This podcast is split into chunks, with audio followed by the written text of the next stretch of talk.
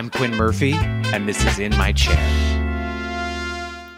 All right. Today, I am fortunate enough to be speaking with internationally known and industry powerhouse Patty Dubroff. Her career spanned decades and ranges from countless covers, red carpets, photo shoots, brand ambassadorships. She has a rare career that balances both the celebrity and the fashion editorial makeup world.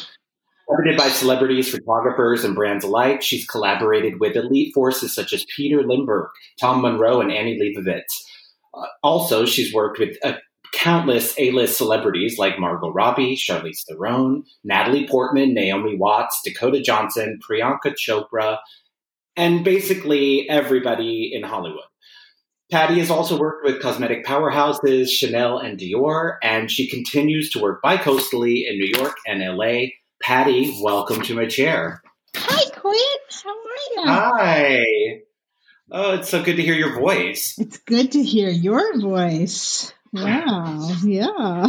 Uh, I mean, I haven't talked or, or seen anyone in, since basically March. So anytime I can get to like, you know, have interaction with someone, especially from our industry, it's like, you know, it's so nice because we're Yeah, also, not just like peeking on their Instagram to see what they're up to. uh, yeah, so my Instagram at this point is like so recycled. There, you know, there's like nothing new. Oh, but it's up. political. I'm like really, It's- really yeah. enjoying your like your very strong political voice. Thank you for that. Yeah, that's what I guess that's what um, COVID has been. I mean, it was about that before, but then really, I guess because the election came up, you know, over COVID, it was just like, here's the last chance. I'm just going to put my Twitter account up, my quotes, everything I can. So, you know, It's important to Um, use our it's important to use our platforms in a way that is, you know, meaningful besides the meaningful aspect of beauty. You know. yeah. I mean, you're you've always been pretty um, outspoken and use your voice. I feel like. Um yeah, sometimes sometimes I talk before I think, but yeah. Like, how's COVID been? I mean, was this the first time in your life that you actually just stopped?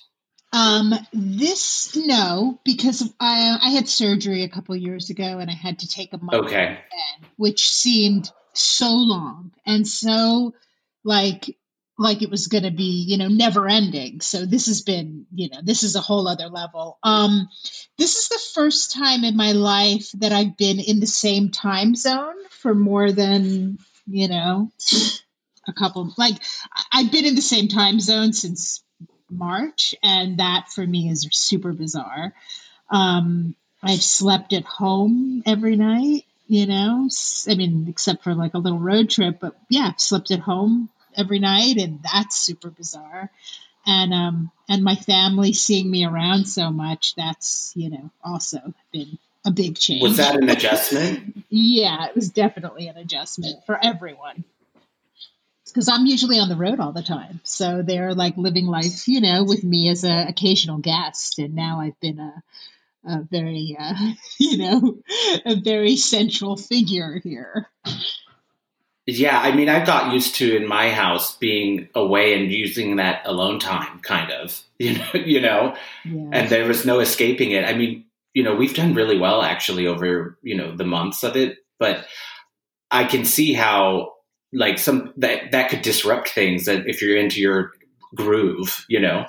Yeah, I definitely there was, you know, after after a couple months of being here, I was starting to feel really antsy and really frustrated that I uh, you know, like you said, didn't have my alone space, which would be hotel rooms when I'd be like on the road and you know, or like being in a foreign city and, and going on a, a venture by myself. So um, I missed that. So I had to find ways to find alone time, you know, in the midst of being in the house with my family and um, finding adventures that were meaningful to me without going anywhere. If you know what I mean? Right. Yeah. So, I mean, has this been a, an overall negative experience that you that it's just like Um, well, I think it's. I mean, it's a. It's a. No, it's definitely not a negative experience for me, and I don't want to sound, you know, like I'm not aware of the reality of how hard this is for the entire planet. Um, it is Right. hard, it's just for me, it's been really a blessing in that I can be with my daughter. Her it's her last year of high school, and um, so she goes off to college next year. So having this time, this year, basically to like be with her and my husband all the time has been such an incredible blessing. Um, something that I didn't know that I needed and really, really needed.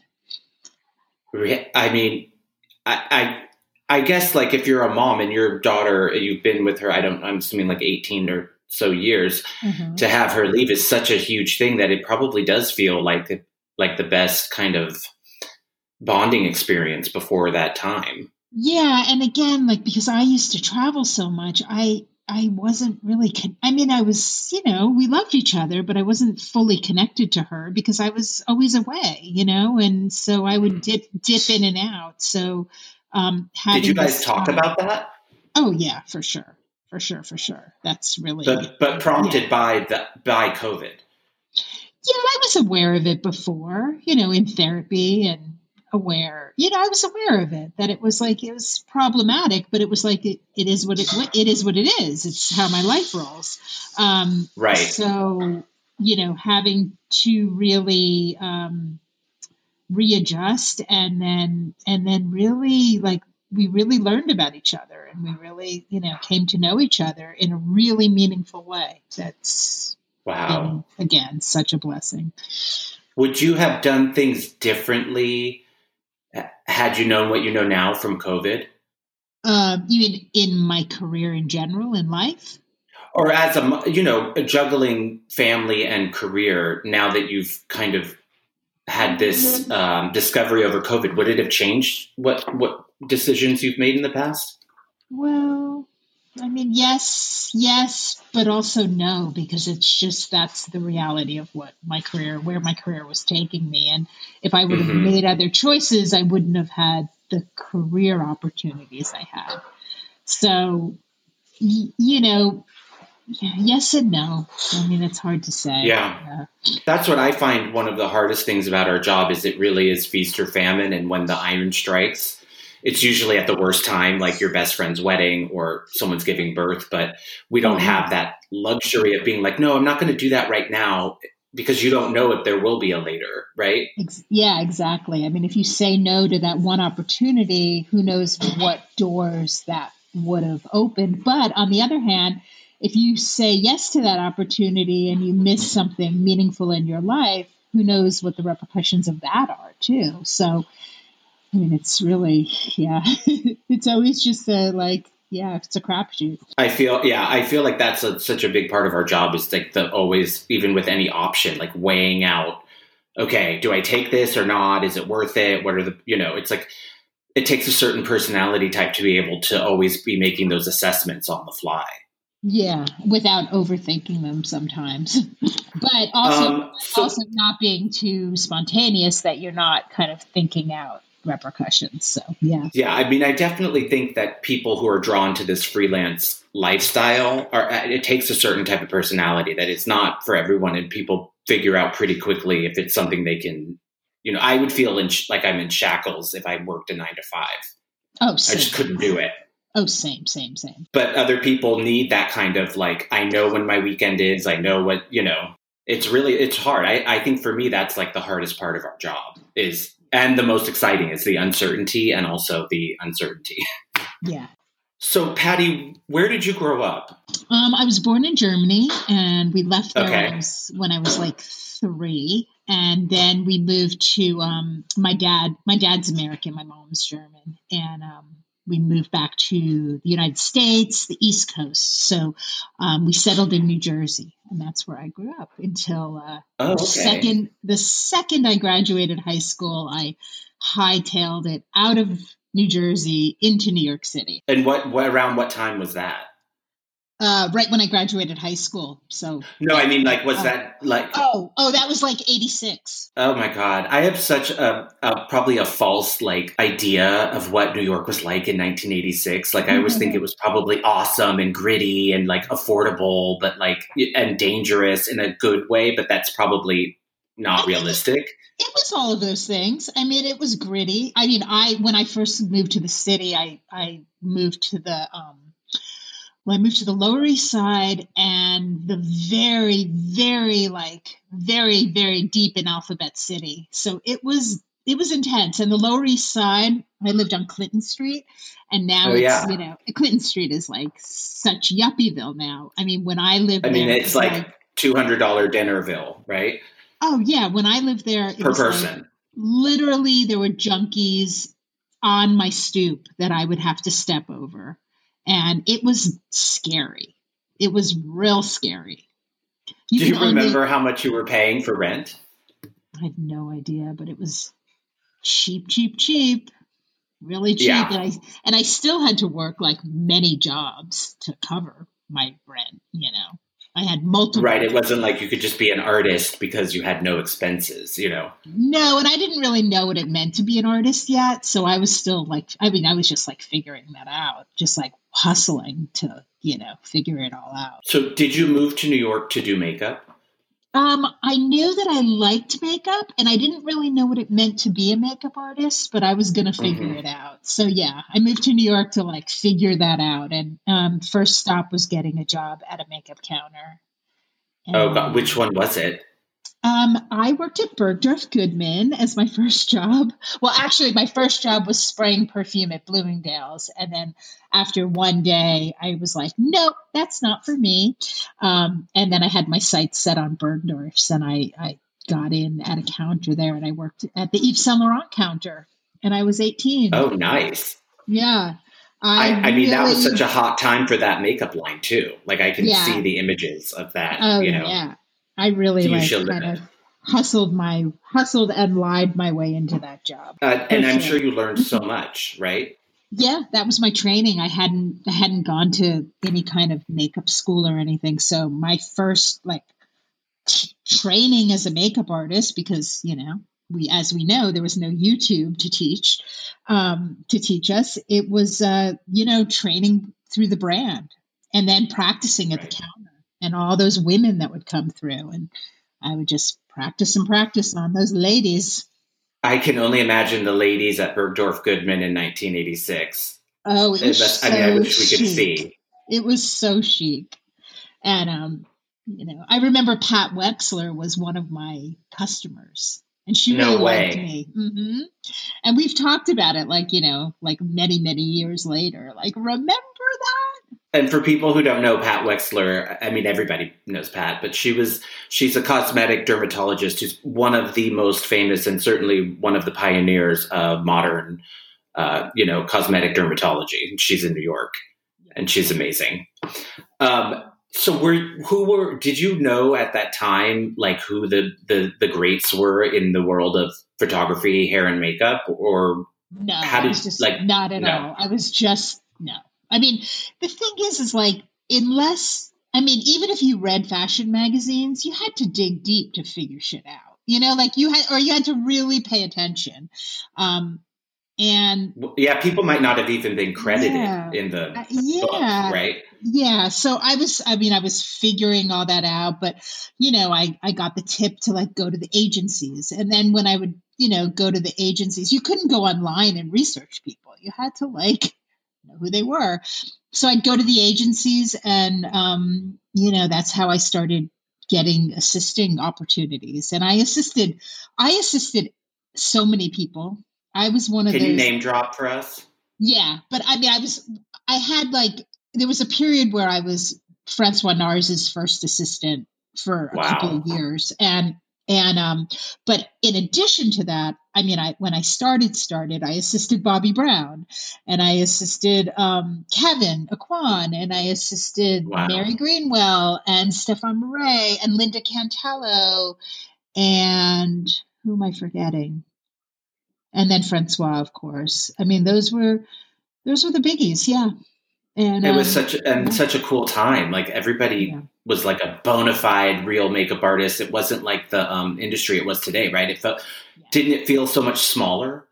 oh, so much smaller. So that's why I that's why I did get those opportunities to bounce around and work with other artists because it was a small little group. You know, it was a yeah, it was a small little world. Like, do you think if a if a aspiring makeup artist was to ask you like for advice about how to get into to the industry, would your would your advice be valid today? No, I would turn them to someone like a Sam Visser and say, like, talk to Sam because that's more relevant to what's now. You know, like because I don't know. Yeah. You know. I agree. I, I even from when I started, which was a lot, uh, you know, years after you, I, I don't. It was a totally different ballgame because it was before social media, so I wouldn't Exactly. even know what to tell someone. It was like used to be like test, assist, and test, and Yeah. work on your book, and you know, eventually I, I get think clientele. that I think that that's still potentially relevant, at least the testing and working on your book. But it all looks so different now because remember when we would test, we would like have to get actual printed photographs to put in a actual book that Yeah. had actual pages and you know you couldn't get those things easily retouched and it was expensive to Right. like you know to the testing process and putting together a portfolio and now it's like and I click, remember click click click click there were only one in ten tests you did that you actually liked because something was off about every Oh, yeah. the model or the photographer or the hair or you were just like it was like you know you had to do ten tests to get one that you would actually feel proud of. yeah and you were lucky i mean if you were lucky enough to you know get a hold of it yeah Right?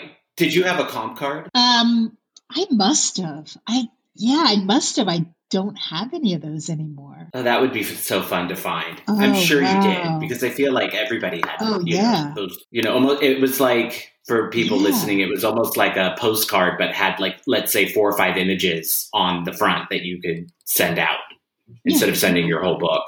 yeah it was like your instagram homepage Yeah, exactly.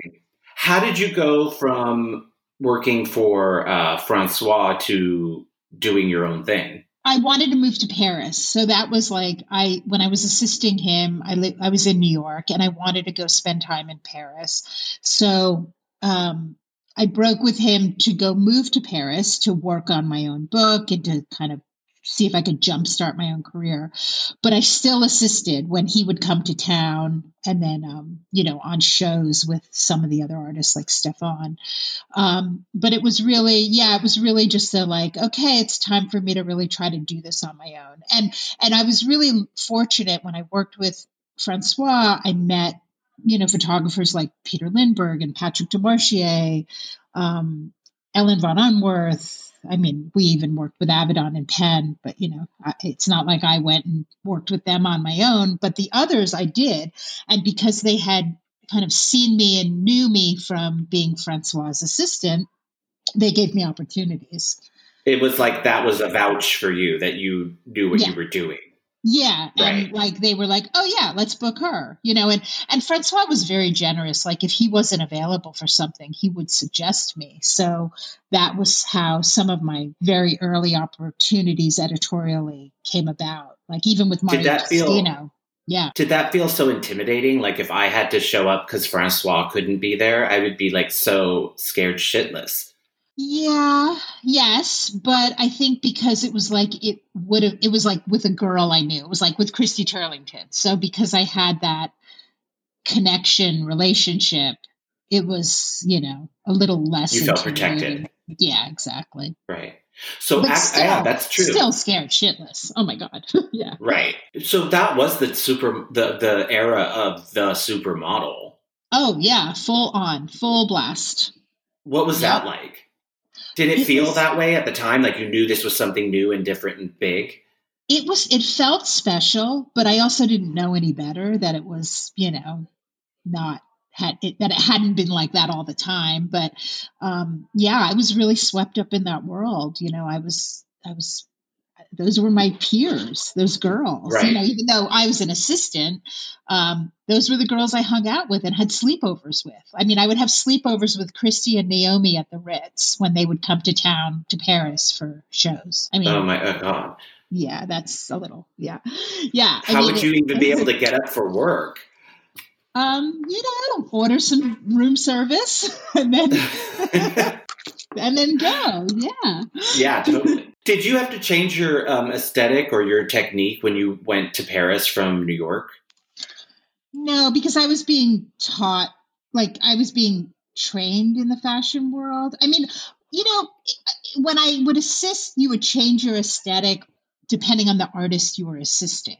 You know, uh-huh. like Stefan had a very specific way, and then Linda Cantello had a specific way. So that's why it was so beneficial for me to assist multiple people because I learned different approaches and techniques, and um, and then could really hone in on what made sense for me a little bit of this and a little bit of that. You know, it's a it's a little Francois, you know, the way he contours an eye, and it's a it's a little Stefan in the way he greases it up, and you know, I made those things mine. Yeah, I I think that that's actually the reason. Besides like meeting people in the industry, that is the reason to assist and do it for as long as you can, because Absolutely. I mean, th- there is a limit to it but yeah. you'll never get a, to peek inside of the world of these masters ever again in your life. Yeah, and you know, really like to understand what's in their kit and what it means to, you know, show up and have to listen to a team and, you know, yeah, so much. Were you scared?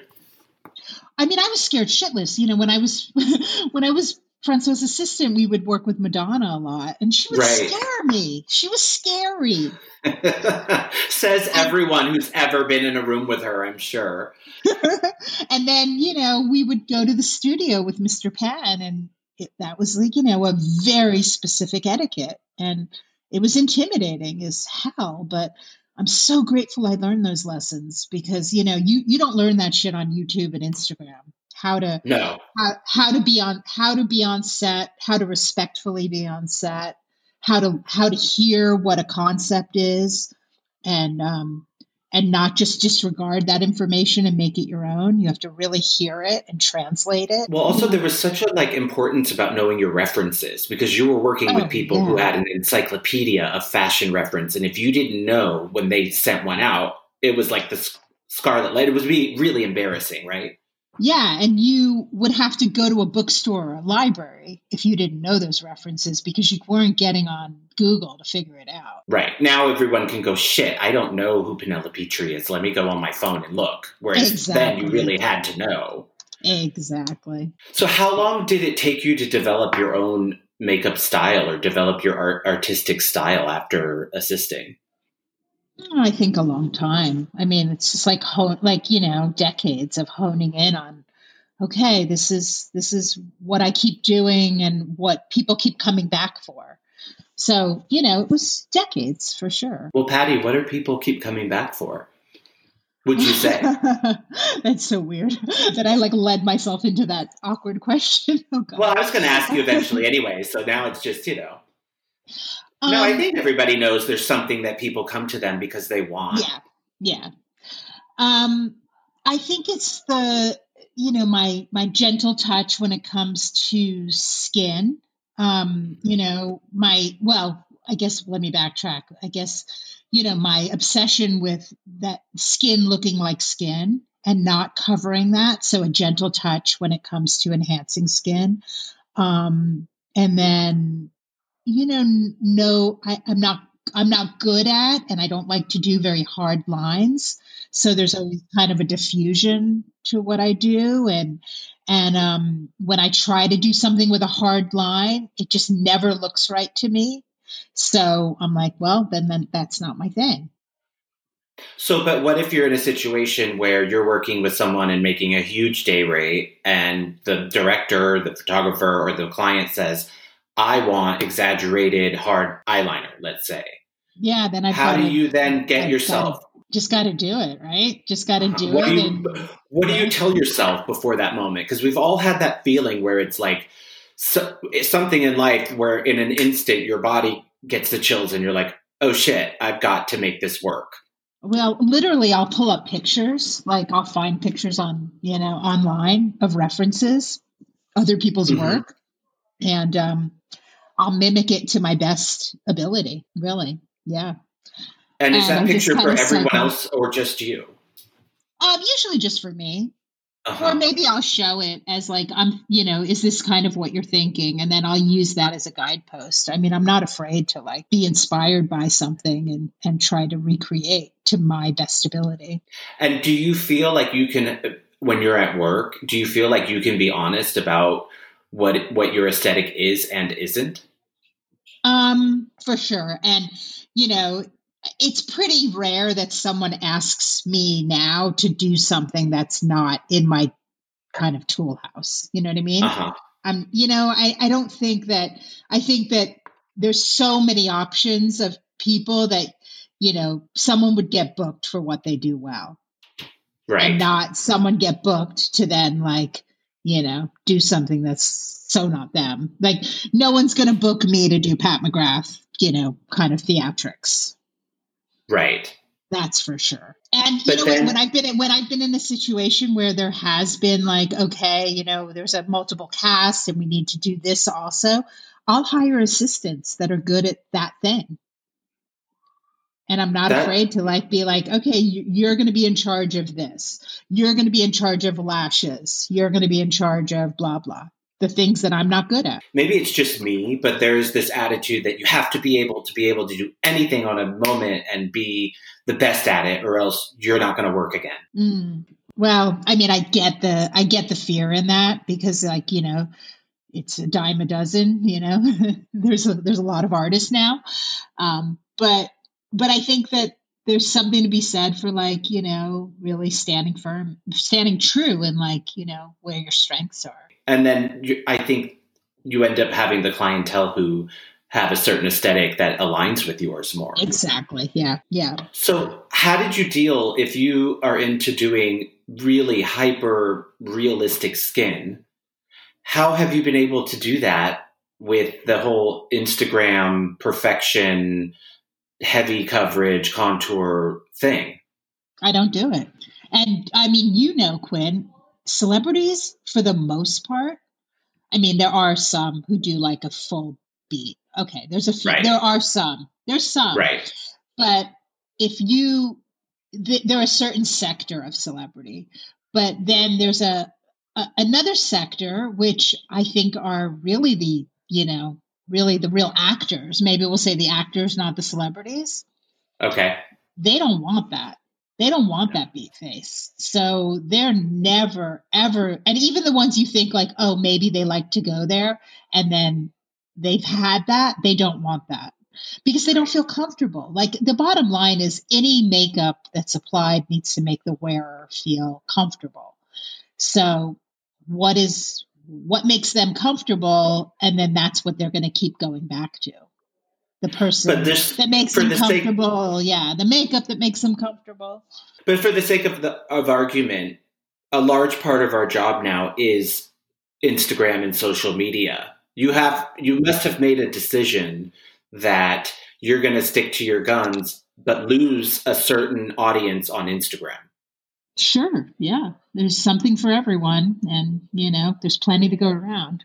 Do you feel like because you have your aesthetic that you've missed out on certain opportunities, whether they be sponsorships or number of followers or I mean, you have a lot of followers, so obviously what you're doing is really working. um, I mean, I guess numbers numbers are relative. I mean, I don't have the millions that you have when you're you enter Kardashian land, but right necessarily care about that. Like that's not what's you know that's not what feeds me.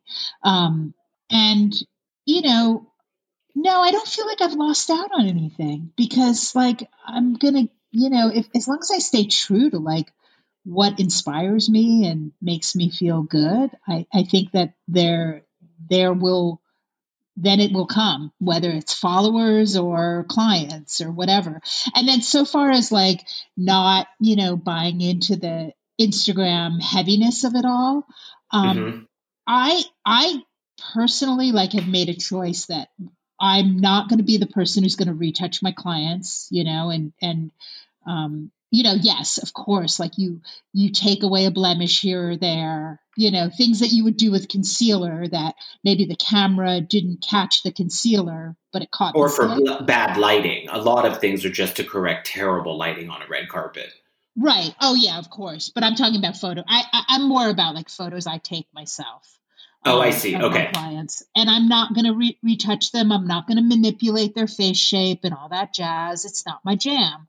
Um, and the clients that like that, they're going to, you know, be attracted to people who are really good at that kind of stuff. Um, and then, and then I also get a lot of, you know, like people who follow me, maybe it's makeup artists or real people who are so grateful for the fact that I'm showing things with a more kind of real lens, you know, like especially now that I'm having to, you know, primarily do makeup on myself and present myself. People are really grateful that I'm showing the reality of aging and that there is a beauty there and it doesn't have to be, you know, manipulated, whether it's, you know, by doctors or, um, or, you know, estheticians or retouching, but that it, it can be, you know, it can do you be think it's hard aged in this industry to um, to do that? Yeah, for sure. I mean, you have to be like confident for sure, and and ballsy. Are you confident in general? I think I'm pretty confident. I'm kind of like take it, like I'm just kind of like take it or leave it. You know, it is what it is. Like again, there's plenty to go around. So right. if you don't like my style, I'm not going to change my style for you. I'm gonna um, just keep being me, doing me, and you know, and and at least I'll be able to sleep at night and feel like I'm right. not like kind of selling my soul or uh, like a phony. Because I, yeah, I, I find like whenever it's not even that you can't do that type of a, a look that you don't think is good, somebody else does it better actually. And even when exactly. you think that you delivered it, there's always somebody else who's going to deliver what you did and add more on top that the, that person who wants that is going to feel that. They feel your hesitation. Exactly. Exactly. I mean i've turned down i turned down a really famous client that i i've always wanted to work with but i i knew that that person was going to want false lashes and i'm not good at them. So i i turned that job down a couple of times because I just knew like it's not what I do well. And so they're going to be disappointed and I'm going to be a nervous wreck. No one's going to walk away right. happy. So why? It's not worth it. I feel like though, I mean, you could be good at false lashes. If, is it that you don't want to? Because there's um, nothing stopping you from being good at it. I just, they've never been something that makes sense to me. I don't see like different shapes of false lashes and uh-huh. under, and understand what they're going to do on an eye. It's not my, you know, you have have some things you see it and you understand it, and some things right. you're like, I, I don't get that. I don't get them. And I've been actually, it's been one of my COVID projects is working on lashes. I think I did your um, lashes once. Remember, you we were did. at Bryce's oh, house. Oh, you did, and it it makes such a difference. Well, really the only reason I got really good at lashes, like, is because my big break was working with Mariah, and that's all you really. The prerequisite oh. is to be able to put like a box in each eye in like ten minutes. So that I got, I just was like, okay, if that what it takes, and then practice makes perfect. It, it, it wasn't. It, it's just like anything. Like the more you do it, then you you just get good at it. And in the beginning, I find with everything I have a pattern of being very nervous and not the fastest learner. And then mm-hmm. I sit on it and then it becomes second nature where it's like you could do it under any circumstance and nothing would break you. But that just comes from repetition in some way. Yeah. So back to social media because when I I look at you on social media, I think that you are one of the best people at at doing it. Honestly, really? I think that you stay. Yeah, I think you post oh, consistently. Okay. I think you take really good product shots that are interesting. And I think that you find a way to be true to yourself, but also, and this is no side to you, it's that it, Instagram is a game and you're good at, at participating in that game in your own way. That's so funny. Thank you for saying that. Um, because I, I literally, I don't have a social media person that I've hired. Like people are like, "Oh, who does your social media?" I'm like, "Me."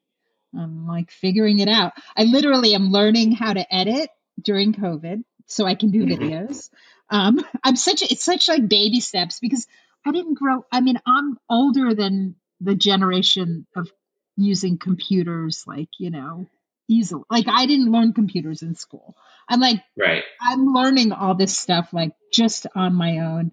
My daughter helps me sometimes, but like I'm just figuring it out and and I'm trying to not um I'm trying to just stay in my lane and not look at what other people do.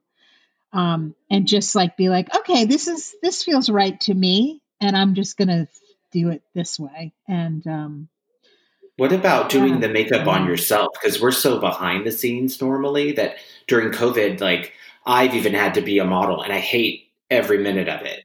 Like in terms of like I don't want to see myself in makeup. I love doing it on other people. But how's that been for you? Um well funny I mean, enough, you're beautiful. I can wear makeup really well, so there's that. No, yeah, well, funny enough, like I didn't wear. I don't like prior to like when I was young. When I was in my twenties, I wore makeup you know, and I was like my own model. You know what I mean? I, right. And um and then I just stopped wearing it, you know, unless I was like going to a party and you know, ha- or having to do a work thing. Um wouldn't wear it. So getting myself down into my makeup studio and in front of my mirror, you know, was like a, I really resisted for the first many months.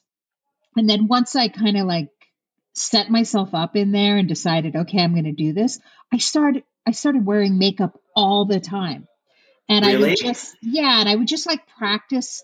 It was just a way to like kind of you know, new things would come in and I'd practice with them. And so I'd put it on and then I'd be like, "Oh, I like this." And then taking photographs as also just like practicing my photography and like working on lighting and things like that. Um, and I started realizing like, oh, I really like doing this. I like, you know, I like the process of um, transformation and watching myself transform.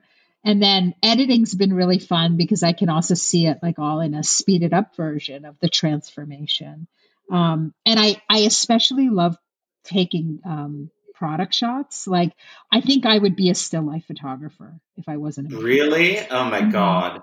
Yeah. I always thought that that was one of the most boring jobs someone could ever have. It's like taking oh, a picture of a shoe or, oh, you know, I'm a cosmetic most, bottle. I'm the most boring person in the world, so it's perfect. But I, I like, it. I love like no, no person, no human except me, me, my music and the products. And that's all. And like, and, and, um, setting them up. setting them up for sh- and photographing them. Oh you would not believe my camera roll is basically like all photos of makeup. You would think it was like, you know, like porn or something. like I've actually looked at your I've looked at your product shots because we all have to do them for like award show sponsorships and stuff. Mm-hmm. And I've I've looked at yours and thought, wow, I mean, she's really good at it. Like I, you know, it was something I always want to get over with and just like move on. But I could tell that you're it's because it. I I love like setting up little vignettes. Like since I was a little girl, I would like set up little like little vignettes of products or like just set up like even with fruit. I can't sit in front of a fruit bowl and not um rearrange it and and then like take a picture of it. Like I'm a weirdo. And so makeup's the same as like it's just like I love setting up little little vignettes and so yeah here we are. So I want to I want to ask you about what when something really works and then when it doesn't really work. Mm-hmm. We've all can work with the the most beautiful actress with the best stylist, the best hair, and sometimes it is incredible when it's all come together, and sometimes you just go, "Oh God, that was just not. I, I could have done better, or it could have been better." Do you have an opinion on what makes something successful or not? Um, well, I mean, I, I know it's going to sound kind of corny, but energy, like you're not always going to gel with someone. So you're not always going to be in sync. And so when those moments of like, oh, that didn't really work, it was like, well, you, I think that I see it as like the energy wasn't in sync. So that's that and and uh, you know maybe you're not meant to be around that person i know it sounds like very woo woo but right. kind But of how what about if it. it's someone who you work with a lot and you adore, but it Oh, was just yeah, not the best red carpet moment or whatever it is? and that's like life. Not every moment is like you know, kind of perfect and and how you think it should be, but it's how it is, right? And so Yeah. when you, I don't know if you've had this experience, but we, when I do a job, a big job, you end up going to Getty Images and start refreshing like on the God. every ten minutes to see the images come through. If you've ever ha- had, if you ever had an, uh, an image come through that you were like Oh shit, weren't yeah. didn't love, Oh, yeah, like on that? Yeah, for sure. Like there was um Margot had a red carpet and I did this like red glossy eye that in life and in our photographs looked incredible. It was like this 70s vibe, glossy reddish Right. eye, blah blah. And then when the Getty images started coming in, it looked horrible in most lighting except a certain lighting.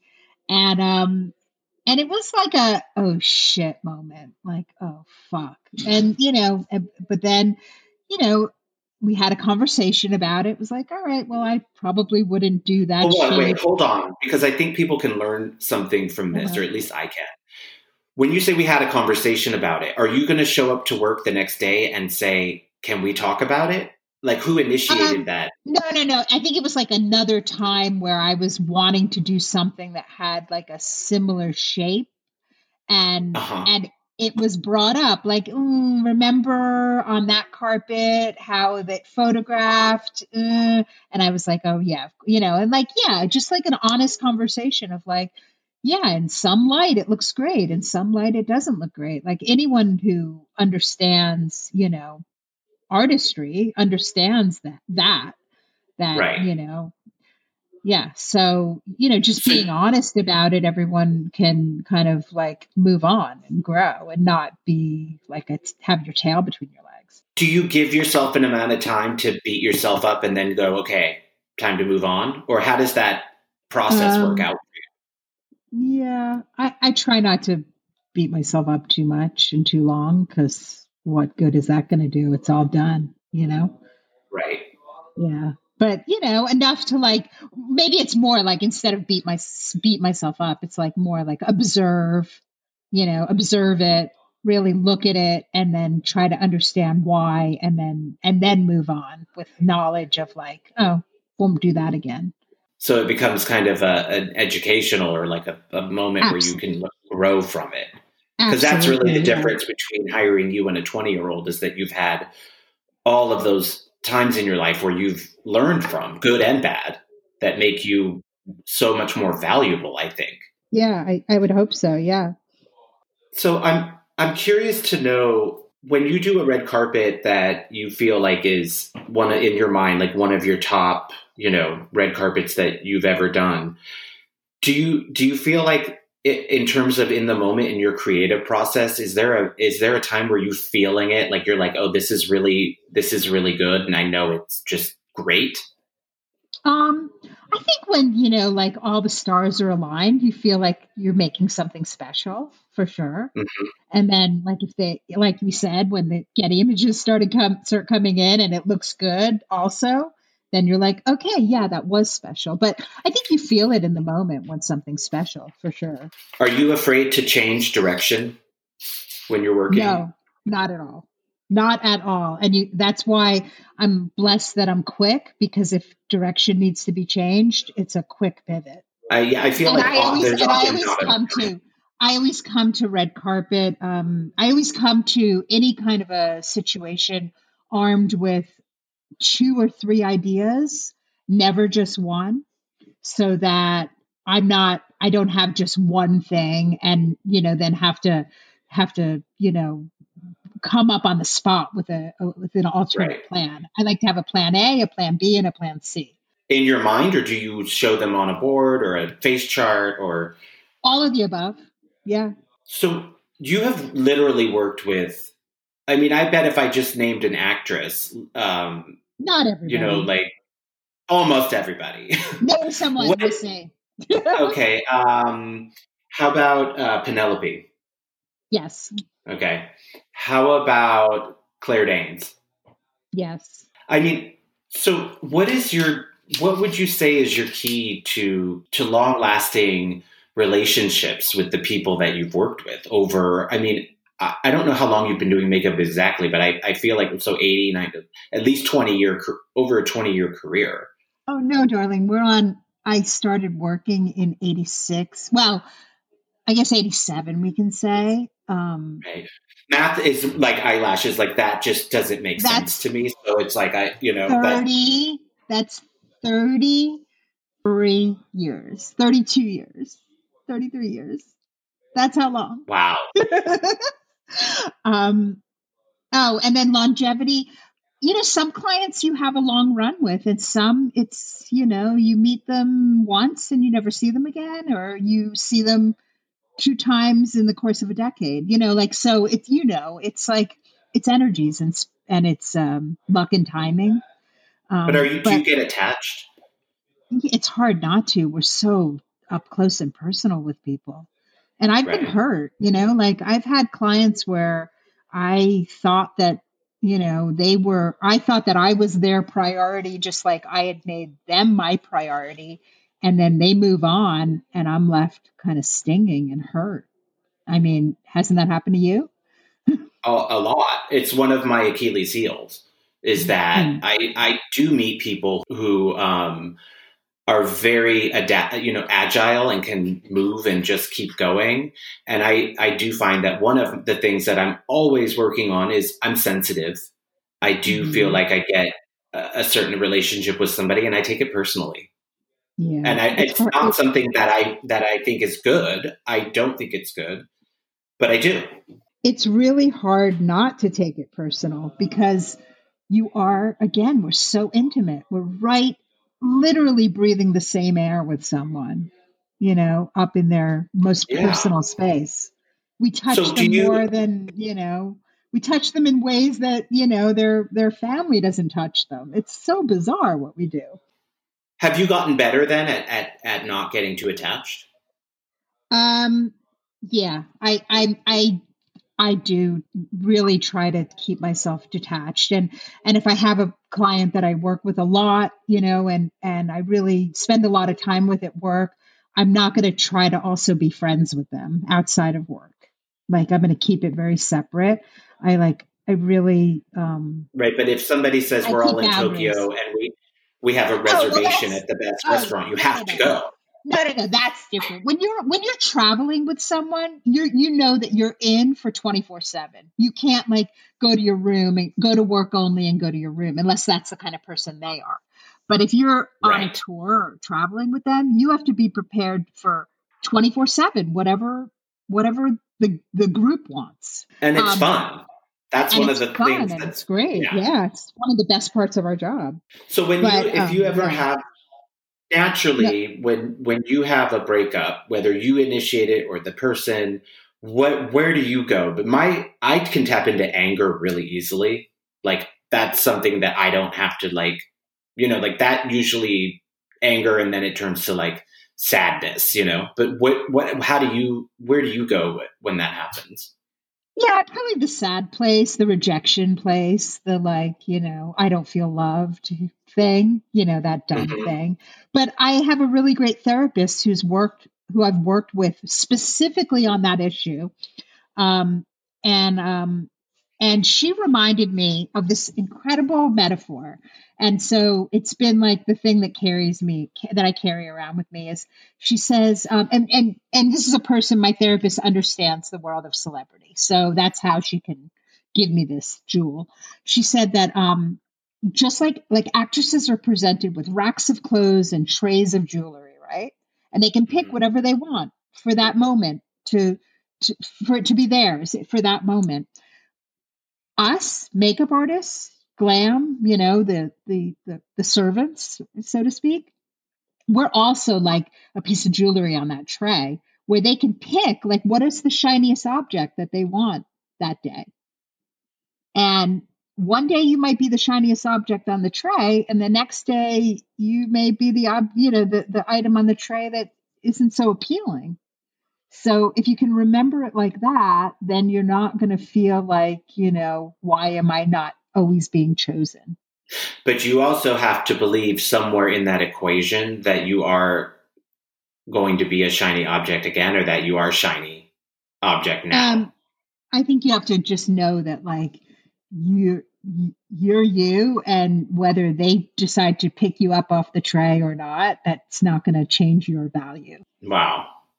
I know deep, right? We're going deep. Well, yeah, it's a, it's it's a hard place. That's something I personally struggle with is um, having your value not yeah. fluctuate or be compromised based on external um, things. And it's so easy because when you're when you get a lot of um, accolades or your people love what you've done, you, it's so easy to be like, oh wow, I'm I'm doing so well and I'm so great. But the flip side of that is when you're not getting that, then do you feel so bad? Or you know what I mean? Like I'm trying to find a place where your worth isn't connected yeah. to anything you do. Yeah. That it's just that's, things you do. Yeah, that's why I think it's so important for me to have like a very rich home life, you know, mm-hmm. that feels meaningful so that I'm yeah, I'm not only relying on the external work stuff to like make me feel like I'm, you know, filled up creatively or or, you know, socially or any of that.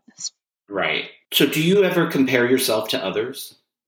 I mean, of course it's hard not to, but I I think it's right because of social yeah. media. It's harder yeah. than ever, right? Yeah, but I really I really am working on like not spending time looking at what everyone else is doing and just like making my own shit and putting it mm-hmm. out there and then then working on trying not to like care too much what people say about it or how people comment but yeah trying to just stay in my own lane that thing yeah easier said than done for sure totally I, I, I find that sometimes like sometimes you know what you're supposed to think or what's right or you cerebrally can figure it out but it's also connecting that to your emotional life. That's the real mm-hmm. work, right? Because sure. it's nothing we haven't heard before. It's just how do you carry that with you every day? Yeah. Yeah. It's it's not easy. I mean, it's a challenging career for like our self-esteem for sure because it is so based on, you know, looks and um, popularity and yeah, all those things. Are you looking forward to getting back to work? Um yeah, I I mean I've worked a little bit in like very oh, sporadically. Um, I kind of like the pace that it's been. I mean, of course, I want a bit more, but um, the slower pace has been good for me for sure. So I'm looking forward to like getting back, but not, but but maintaining some of the slower pace that I've uh, learned to appreciate now, like finding more balance in it. I agree. I think that the world, hopefully, everyone is kind of coming to that conclusion, especially like in America where everything is so fast, you know? Yeah, yeah, exactly. Patti, where do you see yourself in 10 years? Hmm. Huh. Well, I'll be 62. Oh my God, that's so crazy to hear that come out of my mouth. Numbers um, are just crazy, yeah. Uh, I I probably living in Europe. Um, probably, I don't know. I I think like, am I still going to be working then? I don't think I'm ever going to stop working because I love it so much, and there's so many different ways to do this thing. Like makeup, do, being a makeup artist doesn't have to look one way, and that's what I think. Right. Um, that's what I've really learned over this long career because it's it's had many different versions and faces and opportunities. So um, I'll still be working because I love it and and I'll still be involved with the beauty industry, but maybe more as a teacher, maybe um, maybe just in a quieter way. You know, it doesn't have to be Hollywood and celebrity.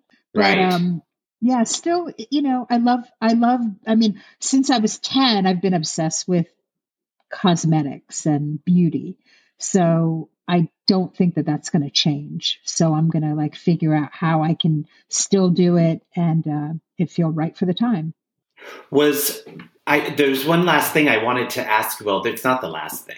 I'm not going to let you go that easily. Um, I wanted to know. So you started, you or were a part of starting. This made me think of when you were talking about in what capacity was starting an agency part of that, like being involved in the beauty industry in a, in a different with a different hat. Um, I didn't. It, that kind of like I, wasn't planning to do that. Let's say that was an opportunity that came to me that felt definitely right. Um, and and as I've now it's six years in, we it's it's absolutely absolutely like um I feel like it's one of the best choices I ever made because it it what I love about it is I feel like I've helped to create a place where artists and agents are treated with respect and integrity. Um, where I was in different situations with agencies where I didn't feel like myself as an artist was treated with respect or um, valued in in a certain way and so by creating this thing with me and my partners we're we've able to really keep that at the forefront and um and that feels really good and it feels really good to watch others uh, thrive and flourish and um and and have a safe space where you know you know like if you feel good with your agent and safe with your agency, you are going to be a more confident artist. So having mm. having artists that have that kind of home and situation, um, you know, you can see them flourish, and it's great. It's so inspiring. Uh, yeah, I mean, I'm so happy that it's worked out because I would think that it's also so much work and so like anything you start a I'm business. Not, yeah, I'm not involved day to day, like to be uh-huh. perfectly uh-huh. honest. So, um, I I don't want to be because I don't think it it's also wouldn't be fair to the other artists if I was like heavily, you know, too too heavy, um, too much too heavily, you know, participating. So it's a right. light participation, but it's a it's an overall big picture participation, and you know, it's really about you know values and that's that's kind of like what i i was brought in to, and i was like very adamant about setting up wow and i'm also congratulations for keeping it alive during um, the pandemic and lockdown. I you know i know everybody's had to tighten up and uh, that's yeah, not easy. yeah. We um yeah i mean it's definitely hard. We had to furlough a lot of staff and you know it's been it's hard.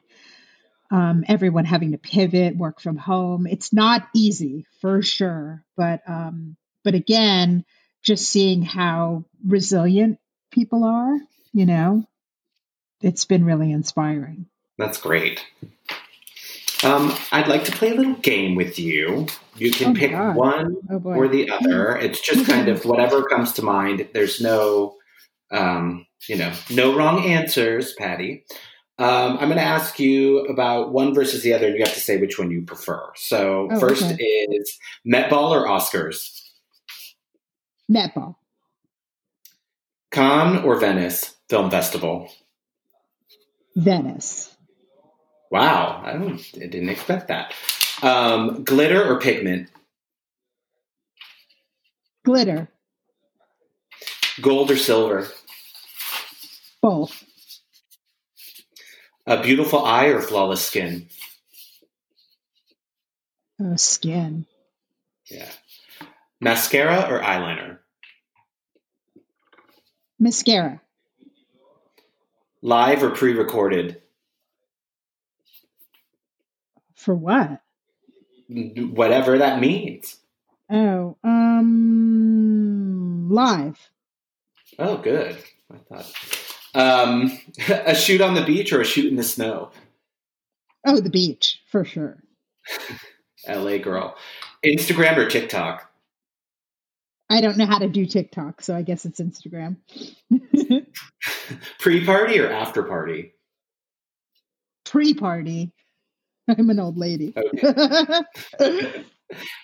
Influencer or influenza? Oh God, neither. That's fair enough. And the last one, weed or cocktail? Oh, weed for sure. You know that about me. I know. Not everybody knows. I, that's what I was thinking of when you were talking about doing the um, what the shots of all the cosmetics. I was like, how stoned would you have to? Would I have to be to do that? To just get in the zone. Dude, I am so stoned when I do that. I knew it. Oh my god. And I'm okay. not that is so funny. I can't. I can't do any of that when weed or drink at work.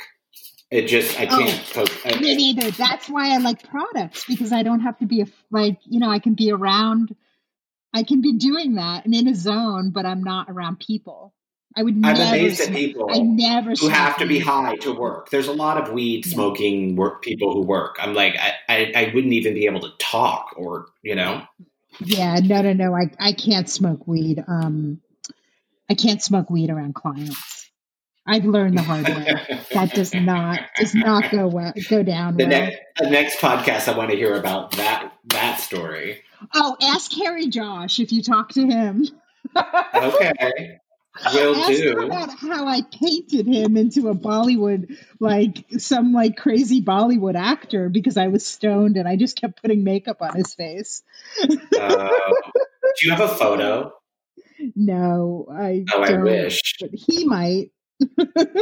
That's so funny. Oh God. Uh, yeah. Patti, I ask everybody this question on our way out, and I wanted to know if you were able to step into a magic time machine and go back in time, where would you meet yourself, and what would you tell yourself? Um, probably like when I was in my twenties and assisting, and so like hungry and desperate um, to make it. I would step back. I would step in there and just have like a calm little talk and remind that person that they didn't have to um, be so hungry and thirsty. That they would always be nourished, and that they could just kind of take their time and it will all be okay. Yeah. That's great advice. Yeah. I mean, yeah, I just that that young version of myself was but I was, you know, I didn't know better, you know, so I I just that's what you do, right? You have to go through that too to realize what that you that's not the way to live. Yeah, exactly. You know. Patti, I thank you so much for um, talking with me. I, I really feel like I got to know you in a lot of ways that I didn't know before. And you're really open and honest conversation. So thank you so much. Thank you so And- much. It was so great. I can't wait to see what you're see and he, well hear what you're doing with all these. What is the name of the they've series? all been in my chair. Uh-huh. Okay. And it was really inspired by the conversations that we have with our clients when they're in our chair. And oh, like, you know, start with beauty, but they go, as you know, the conversations go anywhere. And it's like, um, they're just, it's, a, there's so much more to everybody that we work with, so much more underneath it all, underneath the beauty, um, that I wanted to actually show that side of us. And um, I have to say, I had no idea that these interviews would be so interesting and so different. Like everyone is so different. And, um, Mhm. it's really a testament to the people that we work with that we are you know during covid like we've been really like hit amongst the hardest we have nothing no work no insurance nothing to fall back on and you know we work with a lot of awesome people Yeah, it's so true. Well, thank you for doing this. I can't wait to hear. Yeah. all right okay patti i hope to see you soon in la Okay. Or And do I do I stay on there?